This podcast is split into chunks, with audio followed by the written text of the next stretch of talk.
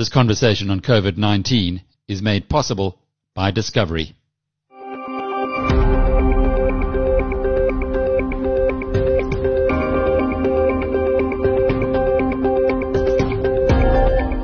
Hello, I'm Alec Hogg, and welcome to episode 35 of Inside COVID-19.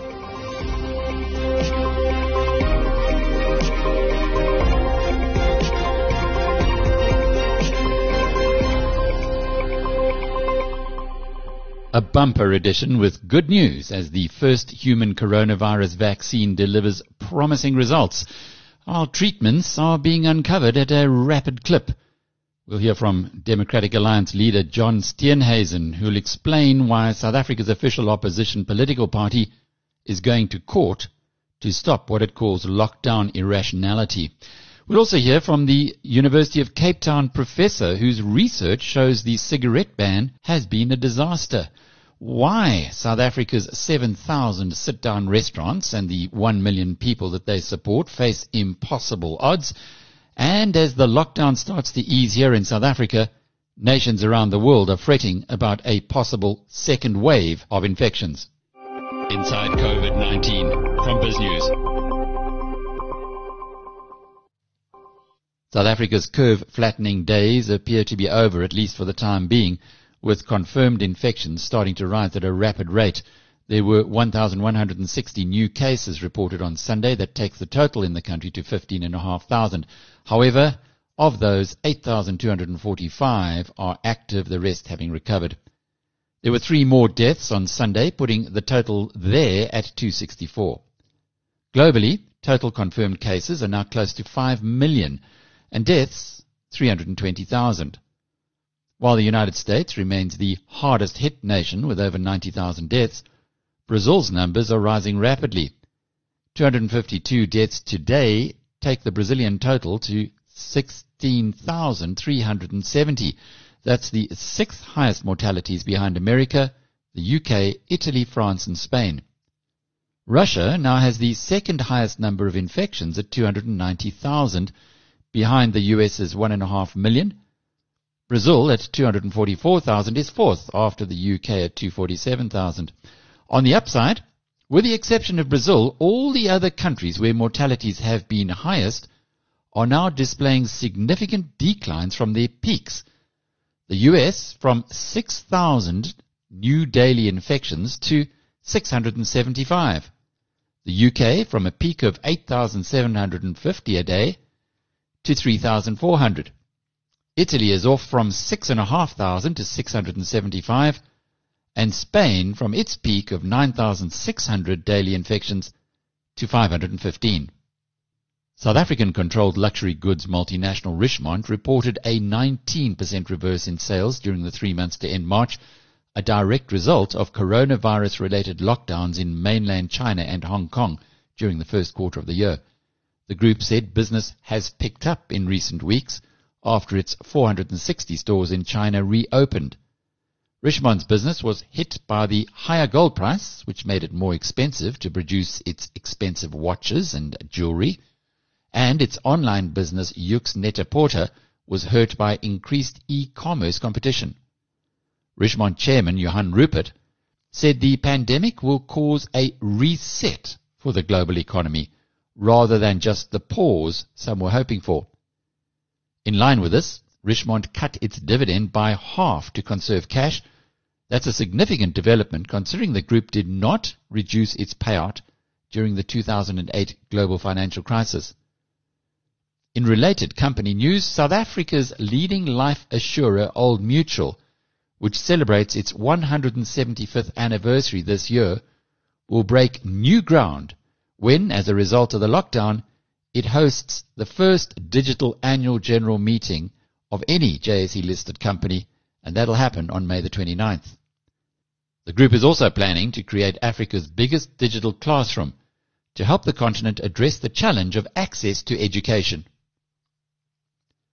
Moderna, a Nasdaq listed biotech company, today announced positive data from the human testing of its novel coronavirus vaccine by the US's National Institute of Allergy and Infectious Diseases.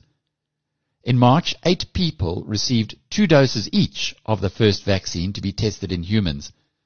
They all stimulated an immune response against COVID-19, making antibodies that were able to stop the virus from replicating. That's the key requirement for an effective vaccine. The company also said preclinical results of a study in mice was successful, the vaccine preventing viral replication of COVID-19 in the lungs of the animals. Moderna says it will accelerate testing with the next phase to involve 600 people. There is currently no vaccine against the coronavirus.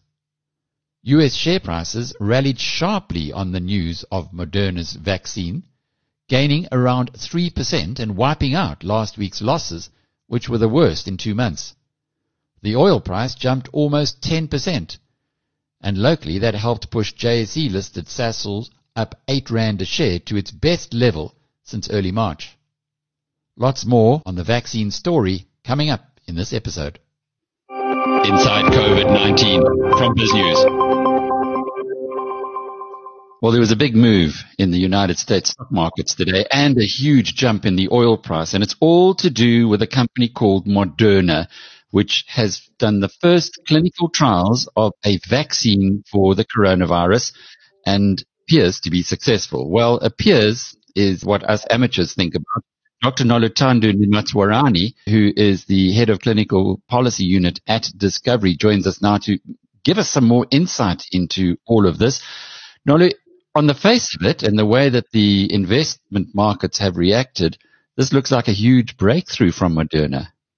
Thank you, Alec. I think at this point we are all looking for some positive news around the vaccine. I think if you listen to everyone, we always speak about when the vaccine comes, this is what will happen. We are expecting to, to regain our, a bit of normality. And, and I think it it all has been anchored around the emergence of the vaccine. So, which is why there is such a positive response around what has been uh, reported uh, thus far.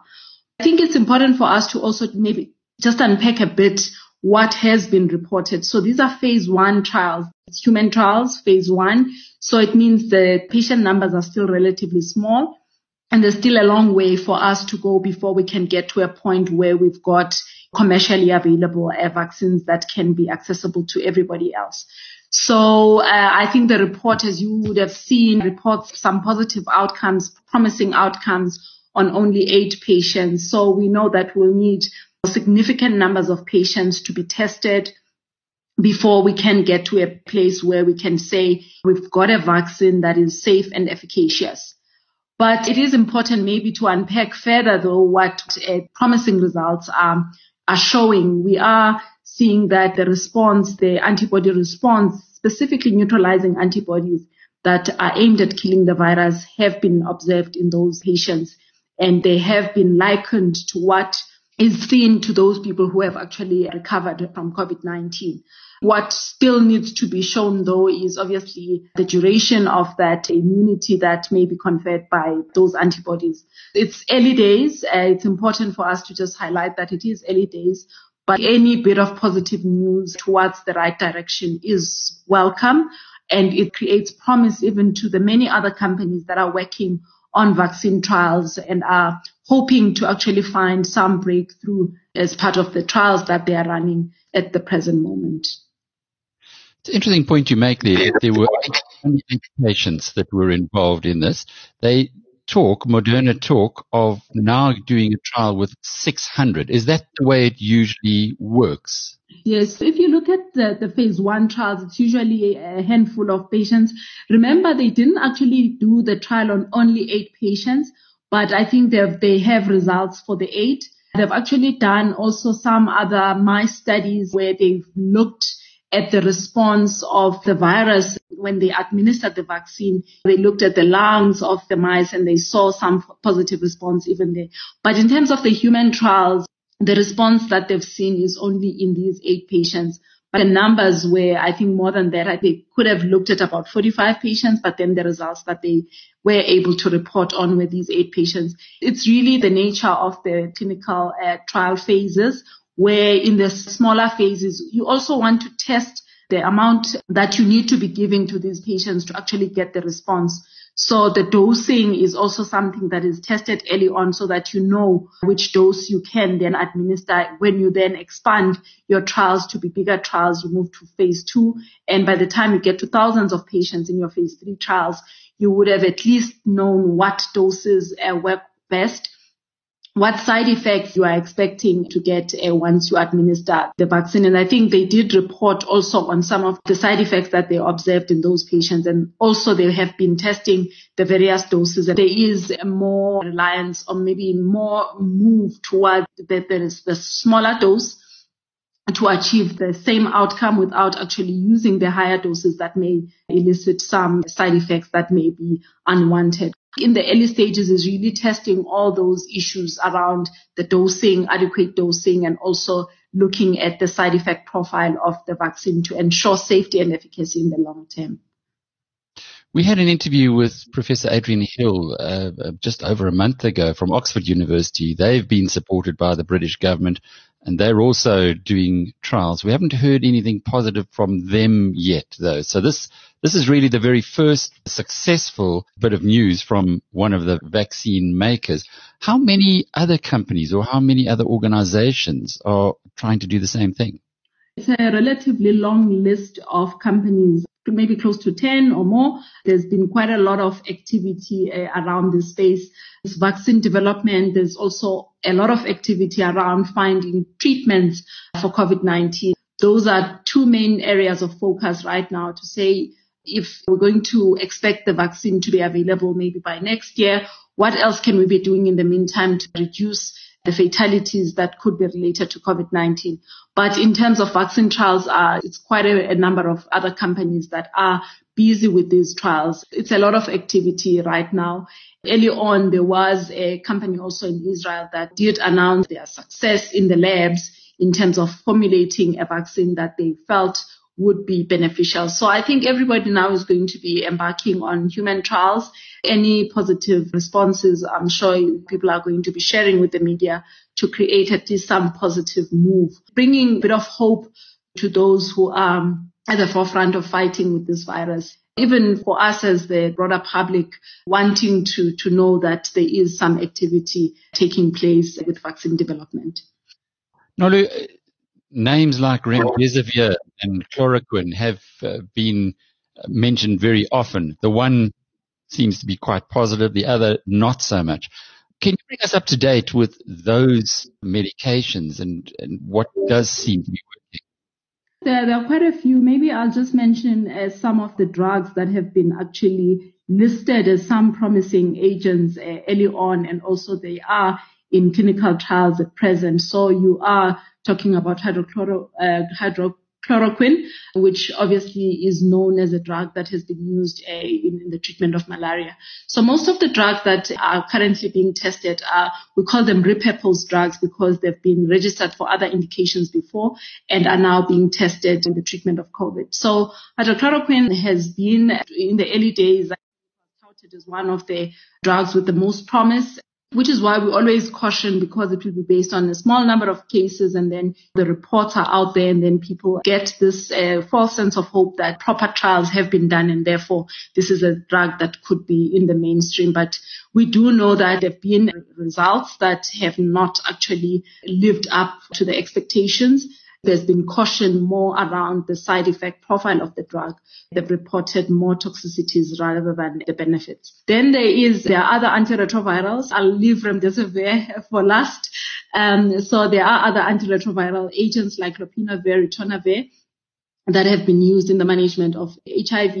They are also in trials by some early reports in some other parts of Asia have not really shown any promise, but I think they are still in the basket of drugs that are being tested right now.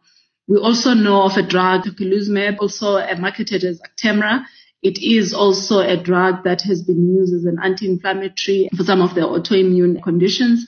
It is also still trials out, has also been reported to show some benefit. Hydrochloroquine has been used in combination with, for example, antibiotics like azithromycin. If you look at some of the clinical protocols in some of the hospitals, they still include some of these agents in their basket of, of items that uh, they are trialing out in some of these patients who are presenting with severe disease.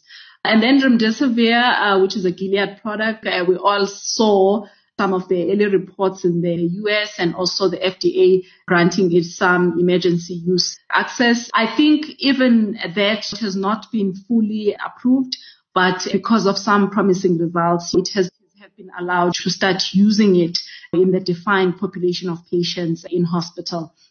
We also know that even with remdesivir, there was another trial that was done in China where it, it didn't really show the same results that the US trial showed. It's really a lot of activity to try. Like I said, um, there's work being done in the vaccine space, but there's also a lot of work being done to find treatments that are effective in the management of patients with COVID-19. It's always important to make sure that in the absence of a vaccine, at least we can minimize the mortality and morbidity that the disease brings, specifically when we look at the vulnerable uh, populations, our elderly patients and patients with underlying chronic uh, conditions. There is that activity and we remain hopeful uh, we will eventually find effective treatments that are going to assist patients in the fight against COVID-19. Inside COVID-19 from BizNews. The Democratic Alliance is taking the government to court for what they call the irrationality of the lockdown. And in a separate case, they are challenging whether the Disaster Management Act is constitutional. In a BizNews webinar, DA leader John Steenhuisen said they wanted the national lockdown to end. Steenhuisen also called on President Cyril Ramaphosa to grasp destiny and said the DA would support Ramaphosa if he brings reforms that the economy needed to promote growth to Parliament. We've been very constructive since the beginning of this process. You know, we supported the president in the hard lockdown.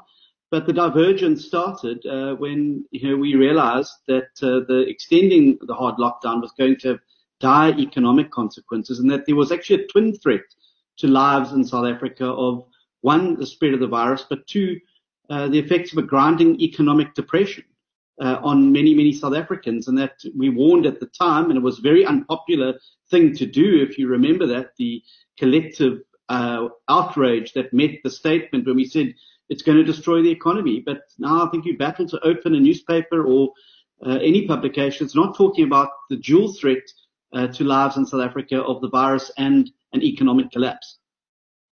The thing that I think confuses most of us who are on the outside, not, not on the inner portals of power, is that some of the strange decisions that have been taken. For instance, you're only allowed to exercise from six to nine. For instance, we've seen the numbers. In fact, we had it in our flash briefing this morning that nine out of ten smokers are getting their cigarettes. They're just buying it illegally. So the state's losing uh, uh, on excise duty, and uh, criminals are, are, being given an opportunity to to get a foothold in this market.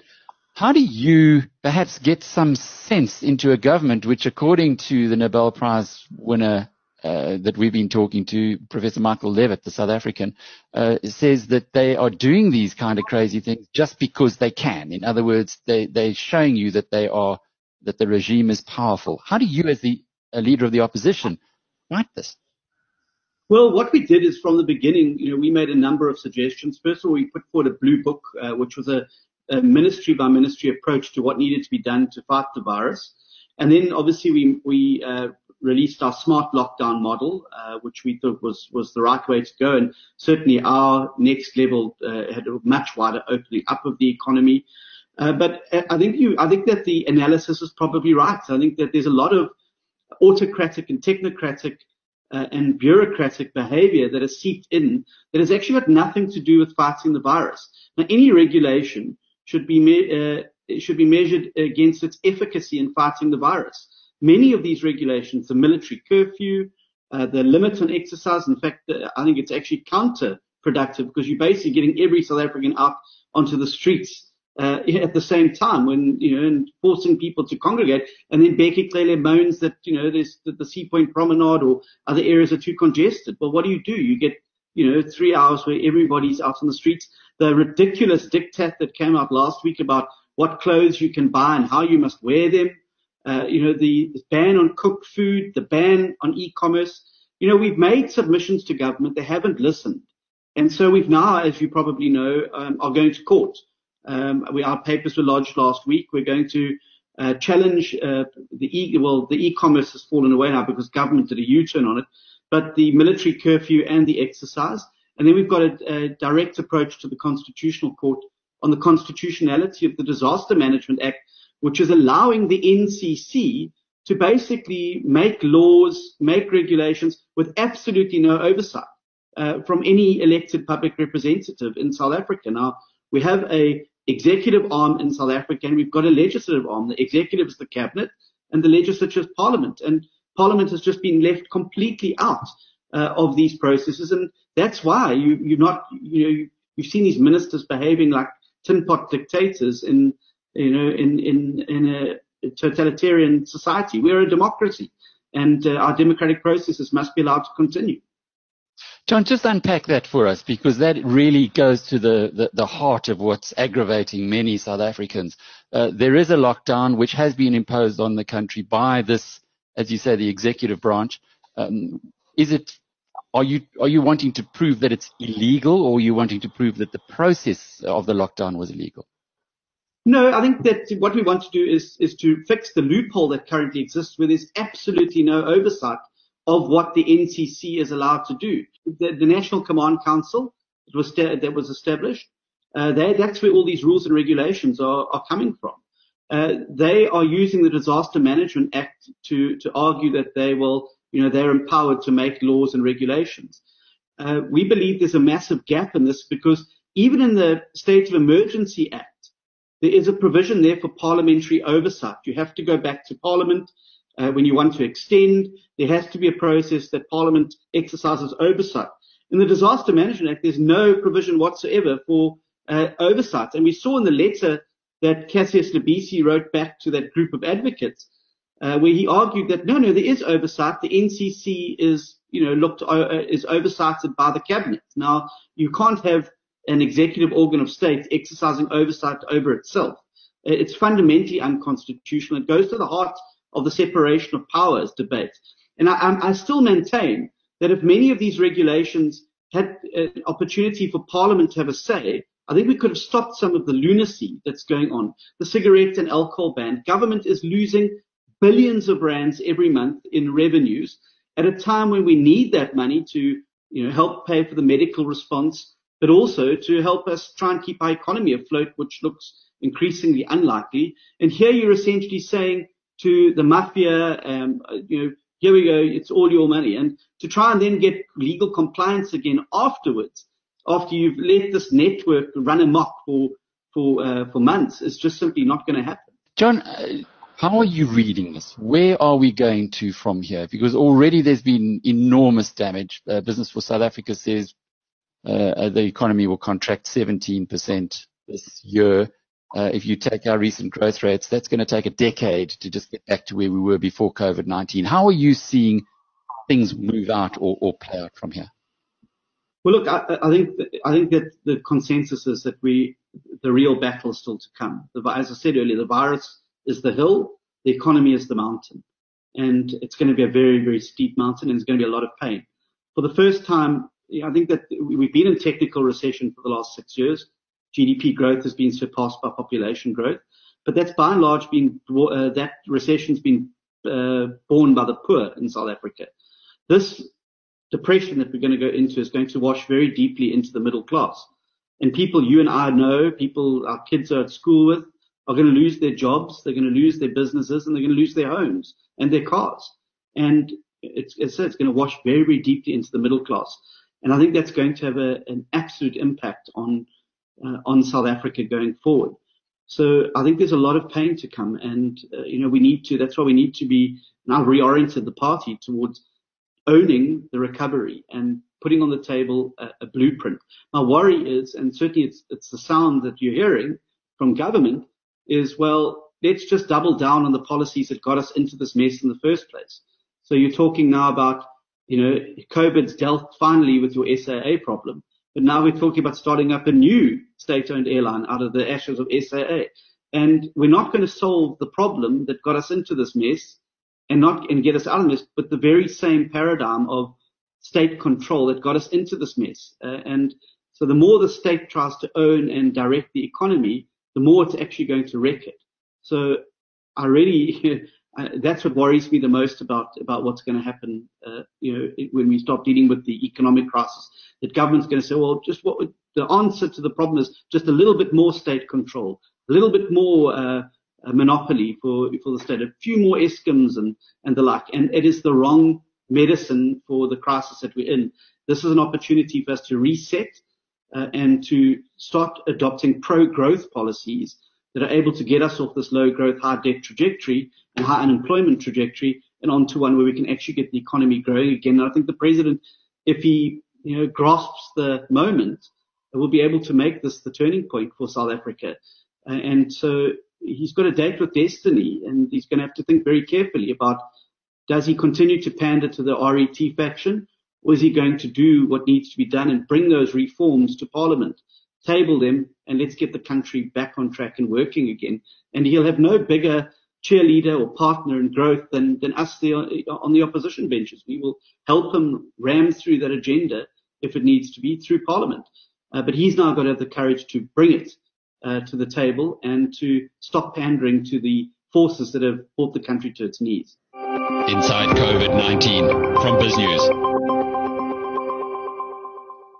Professor Corne van Walbeek is with the University of Cape Town. He's the director of the research unit of the economics of excisable products. Now that's to do with uh, booze and smokes, sins, I suppose, and taxes. Is that right, Prof? Correct. It's uh, everything to do with tobacco, with alcohol, and most recently also with sugar-sweetened beverages. And you've really been shaking things up as far as many people are concerned with the research into cigarettes, which have now been banned for eight weeks, and the presumption is that smokers would stop smoking, the reality is very different. Absolutely. So we are a research unit that focuses primarily on public health. So our uh, starting point is public health, and we want to support public health. Uh, and often our research puts us into conflict with the tobacco industry because, of course, uh, public health and industry uh, positions are quite diametrically opposed to each other. Uh, but we looked into this particular issue because we thought it was interesting. And we heard so many stories and rumors and anecdotes about how um, people have been able to get illicit cigarettes on the street, that illicit traders become uh, completely out of control and so on. And on the basis of that, we actually then did this particular survey of approximately 16,000 people. 16,000. How did you contact them?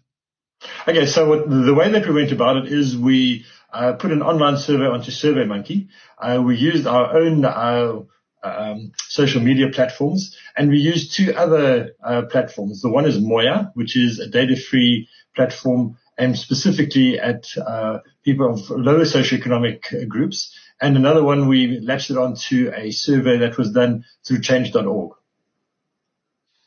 And the results? Very interesting uh, we found uh, a lot of people being able to smoke. Uh, and being able to find cigarettes during this time period and being able to purchase cigarettes during this time period. We also started off asking people, did you quit? And approximately 40% of people indicated that they attempted to quit.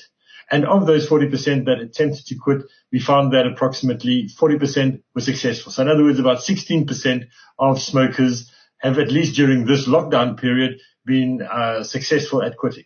And I think one needs to celebrate that, and that is cause for um, for happiness in public health circuit, uh, circles. However, of the 84% of smokers that did not quit, uh, and that we subsequently asked them a whole lot of questions about how was their experience during uh, the lockdown, we see that approximately 90% of them have been able to purchase cigarettes. Uh, we also see a very significant change in the market structure. Before the lockdown, uh, the multinational corporations, British American Tobacco, Japan Tobacco, etc., their market share was in the order of about 80%.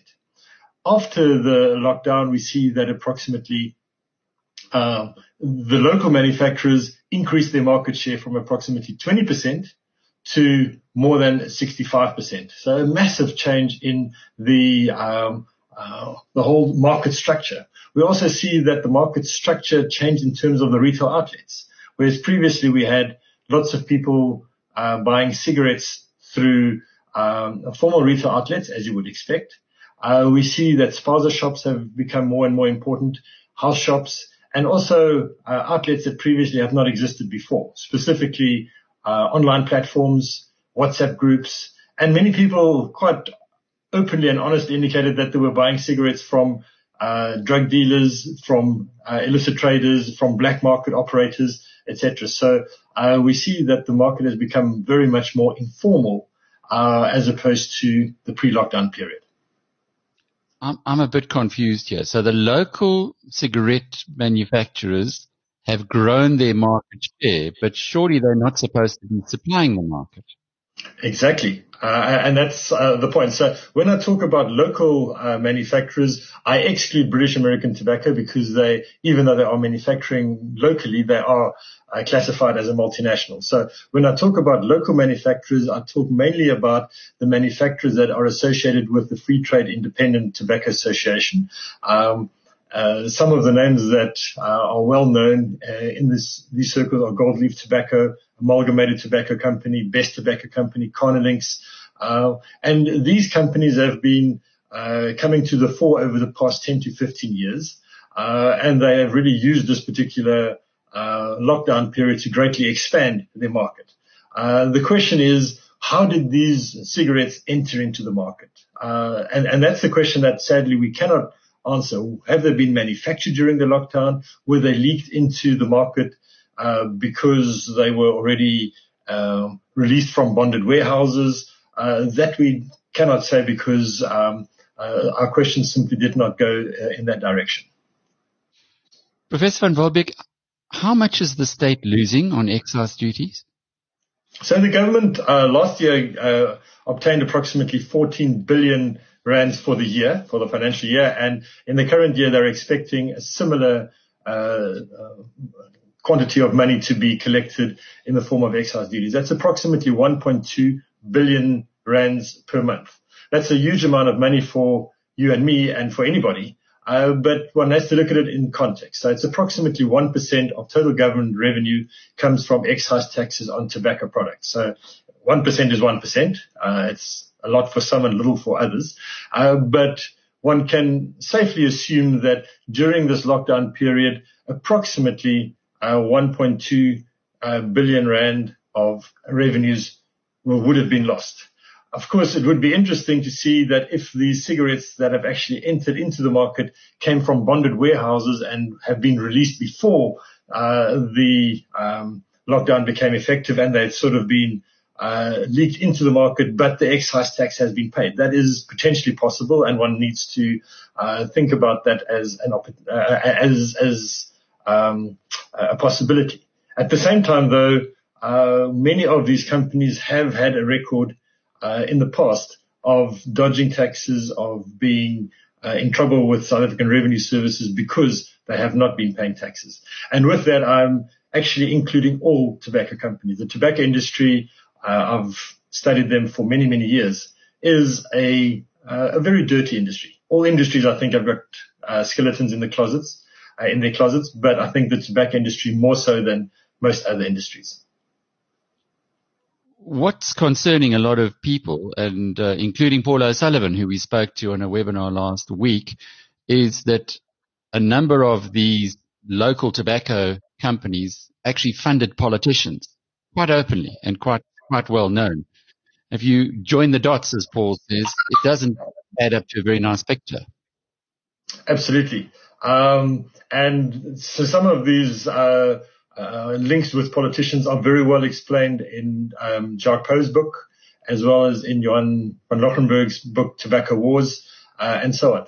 Uh, of course, a um, politician's son is very much involved with amalgamated tobacco. Uh, and that I think is very well known as well. So as a public, as South Africans, we're now looking at this and shaking our heads because the, the people who smoke are still smoking. Uh, they're still buying cigarettes, but we as taxpayers are now going to have to put more money in because the excise duties are not being collected or almost certainly not being collected.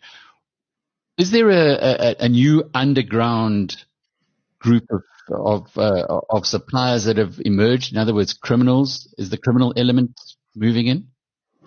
Uh, I can only speculate on that. Uh, so what we've done in uh, the research unit that I lead uh, is over the past two or three years, we've investigated the illicit market in South Africa in substantial detail. And uh, we've come to the very strong conclusion that since 2010, there's been a very significant increase in illicit trade in South Africa. Before 2010, the tobacco industry made a bit of a fuss about it, especially British American Tobacco and the Tobacco Institute, uh, but there wasn't much evidence for it. However, since 2010, there has been a very significant increase in illicit trade, and since 2014, even more so. And especially under the Moyane years at SARS, uh, it was fair game for anybody to enter the illicit market in, in cigarettes. And by 2017, 2018, we estimate that the illicit market was as high as 30% or possibly even as high as 35% of the total market. That was a real problem. Last year, uh, the indications are that SARS has been able to turn it around, not fully, but partially. And we believe that the illicit market has probably decreased by anything between 6 and 10%. So what's happening now is that this is a real, uh, I would regard it as a tragedy uh, because the gains that SARS have been making over the past year under our new commissioner, uh, m- much of that has been uh, turned around. We see that illicit trade groupings have become more entrenched. Uh, marketing and distribution channels have become uh, more entrenched into the market. And it's going to be very difficult for SARS to be able to break into those new networks, uh, turn them around and actually put uh, a cap on illicit trade, even in normal circumstances, without a ban on the sale of cigarettes. After the release of your report, there certainly has been quite a lot of publicity around it. Have you been contacted by SARS, by government, by anybody who should be paying attention? At this moment in time, not. Uh, so I know that uh, some people within the tobacco industry, they're looking at this and say, this is the evidence that we have been looking for. And um, they, they've been very impressed by the research that we've done. We're not here to impress anybody. Uh, we are here to do research and to uh, to look for the facts. Uh, people in the tobacco control community might look at this and say, well, we don't really need that type of evidence because we like the lockdown because we want actually people to quit smoking. Uh, and I think even in this very, very strict lockdown where cigarettes are becoming very, very expensive, uh, we uh, are finding that there are going to be some people who are going to quit. So, uh, the benefit of the lockdown is that some people will continue or will be forced to quit cold turkey, uh, to some extent against their wishes. Uh, but I think that the cost to society in terms of the loss of revenue for the state and specifically also the entrenchment of um, these illicit networks. This this is a real problem, and we might be paying for this for very many years to come, and it's going to be a real problem for the illicit economy unit at SARS to try and turn around what uh, has happened over the past number of weeks. Inside COVID-19 from BizNews. Hope is growing that a vaccine would soon be found for COVID-19. There are currently 100 vaccines in development, of which 8 have started testing in humans. Today, Moderna, a biotech company in Cambridge, Massachusetts, in the United States, announced positive interim results for its human trials with a vaccine called mRNA, which produced COVID-19 antibodies in all 45 participants.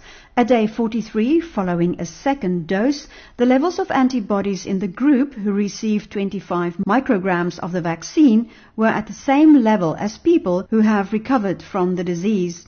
Shares in Moderna rose by 17% following the announcement.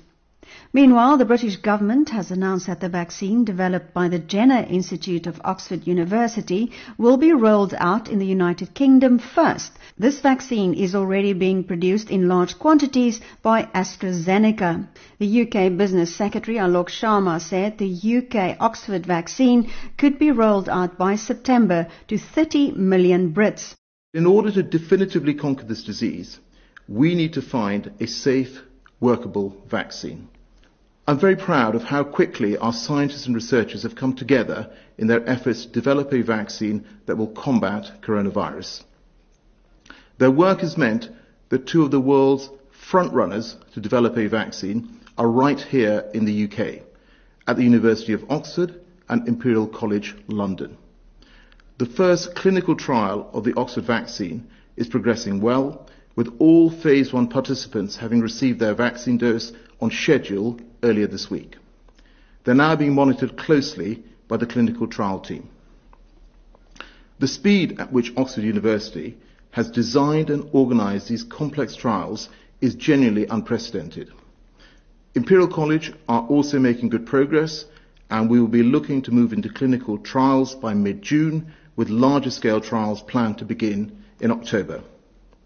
So far, the government has invested 47 million pounds in the Oxford and Imperial vaccine programs.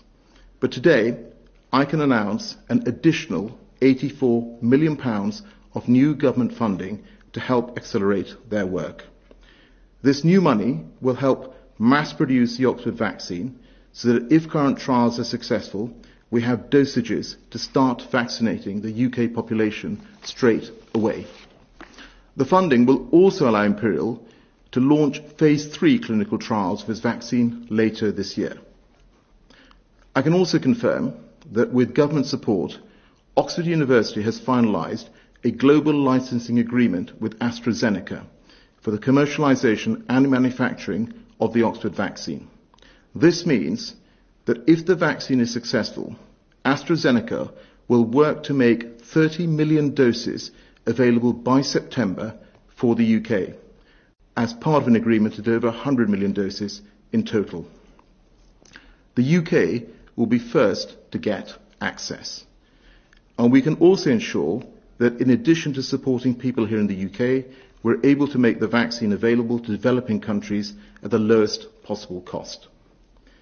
To further support our domestic manufacturing capability, last month I announced that the government will accelerate building the UK's first vaccines manufacturing innovation centre, which is based at Harwell in Oxfordshire.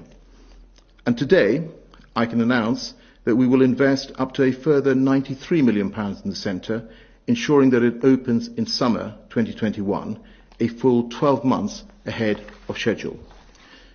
The centre, which is already under construction, will have capacity to produce enough vaccine doses to serve the entire UK population in as little as six months. But if, and it is a big if, a successful vaccine is available later this year, we will need to be in a position to manufacture it at scale and quickly. So whilst the centre is being built, the government will establish a rapid deployment facility thanks to a further investment of 38 million pounds to begin coronavirus vaccine manufacturing at scale from this summer. This facility will support efforts to ensure a vaccine is widely available for the UK public as soon as possible. In total, the government has now committed over a quarter of a billion pounds towards developing a vaccine in the UK. But there are no certainties. In spite of the tireless efforts of our scientists, it is possible that we may never find a successful coronavirus vaccine. Inside COVID-19 from BizNews. Grace Harding is the chief executive of Ocean Basket. She's also the spokesperson for the Restaurant Collective. Grace, we've seen a lot of businesses under enormous strain during the last eight weeks of the very strict lockdown. I heard today, incidentally, that if it carries on for another week, it'll be the longest anywhere in the world in its severity, even worse than Wuhan, which is quite interesting. Restaurants must be under, well, you haven't been open, or certainly not for sit downs. No. So recently they have obviously allowed delivery and some of our restaurants and other restaurants have attempted delivery. I think for the very small one man band restaurants, they've got a very dedicated clientele. They're making some money, but we're a sit down restaurant and we never want to be anything else. We know that people do want to gather. We're social beings and we really need to stick to doing that in a really safe way. So what happens now? Last time we spoke, some weeks ago. You obviously weren't open then. It's eight weeks on. Things are presumably a lot tougher. It's getting worse and worse, and it truly is catastrophic to the restaurant industry and to the ecosystem of the restaurant industry. So not only are there the employees who each feed an average of six to seven people, then there's the greengrocer, the man who supplies the meat. So many restaurants are really tiny, tiny businesses. And it's absolutely catastrophic. And some of the landlords have really been helpful. We're still trying to chat to others because never mind what's happening now. When we go back, we aren't going to go back with a bang and go back to making the money we were. So many of our customers have been retrenched. So it's this unknown. So now we almost like in ICU on a ventilator. Deliveries has been like a bit of high care, but we haven't managed to feed ourselves yet. And opening is going to be occupational therapy. How are you going to adapt to the new world? Or how are sit down restaurants going to adapt to the new world? How long is this going to be around for? The other day I was wondering how are we all going to go out for dinner and wear masks? Like are we going to cut slits in them or something? What I can say is we've gotten together and we've put together a really good COVID safe protocol. We realize that the government is nervous and we do respect that. We don't know if we're more nervous about COVID or more nervous about just dying and shutting down. So we've put it together. We're going to submit it to the government. We've got two associations who are helping us and we want them to approve it and then we're going to take it on board to also offer mass Zoom training to restaurant managers. So we want the government to know we will do everything that we can to make sure that the restaurant is a safe place for the staff and for the customer. When you say we, how many restaurants are involved in this? The numbers of restaurants is about just under 500. Obviously, Ocean Basket has got quite a few, and then we've got many of the other groups who've also offered help. And what's great is it's not just people joining a thing. It's people giving advice that we've been sharing all our COVID protocol to put together one consolidated one. We get calls from one man bands to ask for help. So most of the other brands are part of it, not all. And very exciting is one man bands and then people like Tshwane Tourism Association who have restaurants as part of them have also asked us to come and help their restaurants. So we're doing the work anyway. We have the training team anyway at Ocean Basket, for example. We are so happy to train other managers and make sure that the whole industry is safe. And that's the immediate need. How are your restaurants working now? Clearly they're not taking bookings. You don't have dinners. What percentage of staff would be there to help with the takeaways? So at the moment, I only know Ocean Basket. We've only got about 25 restaurants open. And if you think about it, it's really only the back of house staff. So out of 25, 30 people, no more than about eight. So what we want to do is we want to hold on to as many people as we can. It will be devastating there are going to be restaurants that are going to close, but we're working hard with the entire ecosystem to make sure that when they open, they can at least limp along for a while. We're all going to limp for a while and we need everybody's support. Grace, that's 25 out of 152 restaurants that are open. Not even making sufficient money. I mean, in normal trading times, deliveries is less than 10% of our income. And how many people are affected directly or indirectly by restaurants being closed in this way? So you see, the one thing that the sit-down restaurants don't have a lot of yet in South Africa is data. But we assume there's about 7,000 restaurants in total in the country. And if we take an average of 20 staff, because some restaurants are really big and some are smaller. So 7,000 times 20, 140,000 people. Then times seven people that each employee feeds. So we're getting to a million now. And we've left out the ecosystem. So someone who makes sauces for the restaurant, who delivers beautiful cakes or fruit salads. So when we keep on adding it, it's going to get to over 2 million people easily. Are you finding that the government support systems are helping? The UIF, for instance? Inconsistently. So some of our restaurants have been paid I know there's a webinar tomorrow with the marketing person from the UIF that someone's hosting. It's inconsistent. So is it effective? Out of 10, it's probably between a four and a five. And many of us have had to step in and help our crew. And what about landlords? There's been a mixed bag of responses. We see that an organization's been set up, PIG, Property Investment Group. So we're still going to chat to them. But mixed responses. I mean, some landlords completely understand and other landlords are saying things like, okay, so we'll give it to you for free, but we'll hold on to it and you can pay us back later. And we just need to massage that because when is later? We can't pay you back in December because by then we've gone from occupational therapy to now physiotherapy. So we're not walking yet. So there's a few of those nuances and at the same time, I have a lot of empathy for them. We're all struggling. I really believe, and I've been saying it over and over again, we'll find a solution if we just sit together and not do this email letter sending stuff. What about the banks? Many of the franchisees are funded by the major banks. Have they come to the party? Once again, different banks, different responses. Of course, in the main, they certainly do understand that big loans can't be paid back.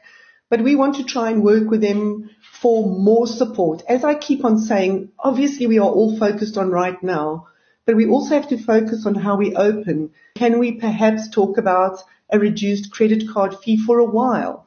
So the ethos is let's walk together. When we all have a little, we share it. When we all have a little bit more, we'll share that too. But overall, the responses from bankers and banks is supportive. And at the same time, there's no sort of overall law in the country that says, okay, guys, this is how we're going to come together and create support. So we've got to find that support alone. And I know that TERS and all of those things are really, really helping.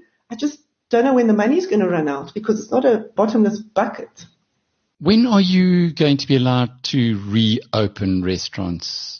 At what level? At We're now moment, going towards level three, apparently. Yeah, at the moment they say level one. But Alec, it can't happen at level one. With a, a hand on my heart, we will not make it. We really will not make it. The big brands, of course, you know, we've got a little bit more backing and Ocean Basket, for example, is a big brand, but we have to think about the whole industry now. We have to support each other. And if they wait till level one, which is currently, I think, September, we're just not going to make it. There's just no money coming into these businesses at all. Zero. Inside COVID-19 from BizNews. While the race is on for a vaccine that would bring great relief for governments and citizens all over the world, there are many laboratories working on cures and treatments for the novel coronavirus. The drug that appears to be leading this race is remdesivir from Gilead Sciences, which has been approved for emergency use in the United States of America.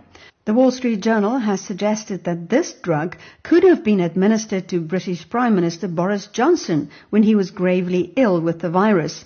Through the intervention of US President Donald Trump, Gilead Sciences had been in touch with St Thomas's Hospital in London at the time when Johnson was in their care, but the hospital has not confirmed whether he did receive the drug, as that would be awkward as the British Prime Minister could not be seen to be getting a drug not available to all Britons. Joseph Walker from the Wall Street Journal reports that researchers are now looking at a cocktail of drugs, including remdesivir, for the treatment of COVID-19.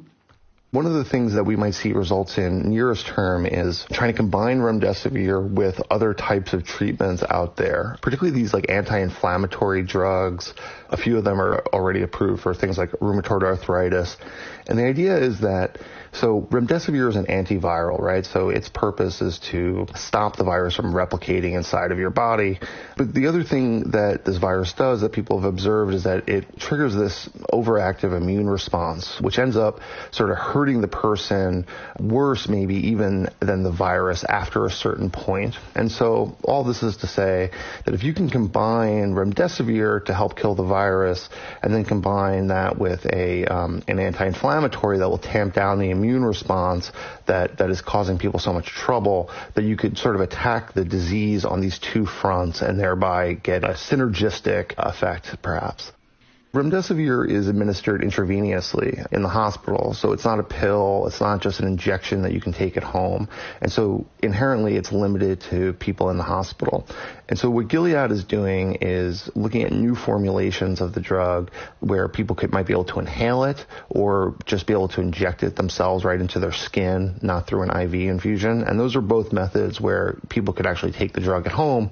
And so if those formulations work out, then you could see the drug tested in people that are not quite as sick. And that would, if the drug proves effective there, it would really expand its use outside of the hospital. What we think is going to happen is that supplies permitting, that remdesivir will become sort of a standard of care among these hospitalized patients who are very sick. So essentially, you know, all patients will start getting the drug at, some point when there is enough supply. And then we'll just start to see all those trials that are testing these other new drugs then used in combination with remdesivir de facto, by default almost. Inside COVID-19 from BizNews.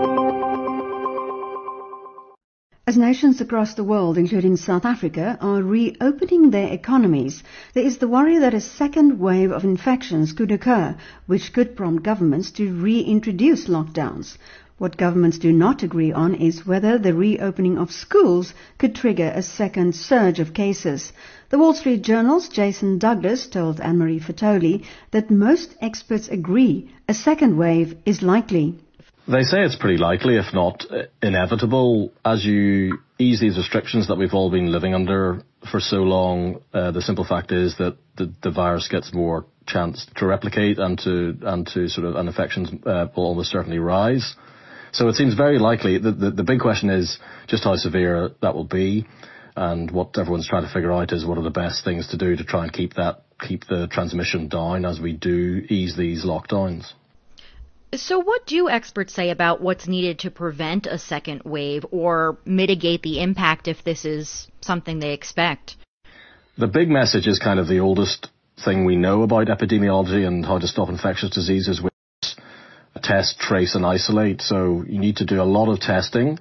You need to find out who has the virus. You need to, if you find someone who has it, then you need to track down everyone they've been in contact with. And you need to isolate a lot of people who may or may not be contagious just to make sure that the virus has no chance of spreading. Um, other than that, that's like the main message. A lot of things they're still trying to figure out, right? We don't know a great deal about this virus yet. It's only been around four or five months. We're learning a lot every day. So there are unanswered questions around uh, around children and how they transmit it, what role they play in transmission, around things like face masks and so on. But the one thing we do know is that if you wash your hands a lot and try and stay away from people uh, as best you can, then the, the chances of transmitting of transmission uh, are lower. In the meantime, as you mentioned, this is leaving a lot of governments and policymakers with a lot of questions and tough judgment calls to make on whether or not to reopen, and, and if so, how to do that. What's the guidance there? It's really not clear, and you'll notice that lots of states in the US and uh, different countries in Europe are kind of taking things at a slow and cautious pace and are sometimes doing things in a different order. So kind of similar to the way that we all went into lockdown. So you'll find that some places are reopening businesses, some places are keeping them closed, some places are reopening schools, in other places schools are still shut. There's a slight trial and error approach to all this the main piece of advice from the science community and from disease experts is that you should do all this very slowly and cautiously, just in case you do start to see a pickup in transmission, and then you may have to tighten things up again. That's certainly happened in some Asian economies that have sort of been through the, the peak and past it uh, as we're now approaching. Are we seeing any signals in places that have already eased lockdowns that can potentially serve as a guide here on how to do it correctly? So Asian economies that have had a lot of experience of respiratory illnesses like these. So China is a China's a big one. Singapore, Hong Kong, South Korea. These are all places that a lot of people are looking to to see how to manage the next stage of the pandemic. South Korea, for example, is a very active test, trace, and isolate program. They've been doing that right from the beginning, so much so that they didn't have to lock down their economy as severely as uh, we've had to in the West. I think China is, uh, although it's come under a lot of stick from the president and others, it does appear to be doing a pretty good job of keeping the numbers down and keeping the virus suppressed. There was a bit of a an uptick in cases recently in, in Wuhan, where the original uh, center of the virus, but that appears to be under control. So yes, I mean those kind of places, places where you're doing a lot of testing, a lot of tracing, a lot of quarantining of infected individuals, that's the kind of thing you want to emulate.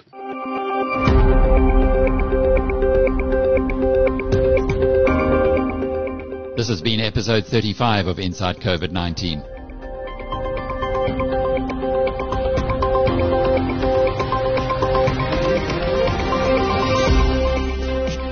I'm Alec Hogg. Until tomorrow, cheerio.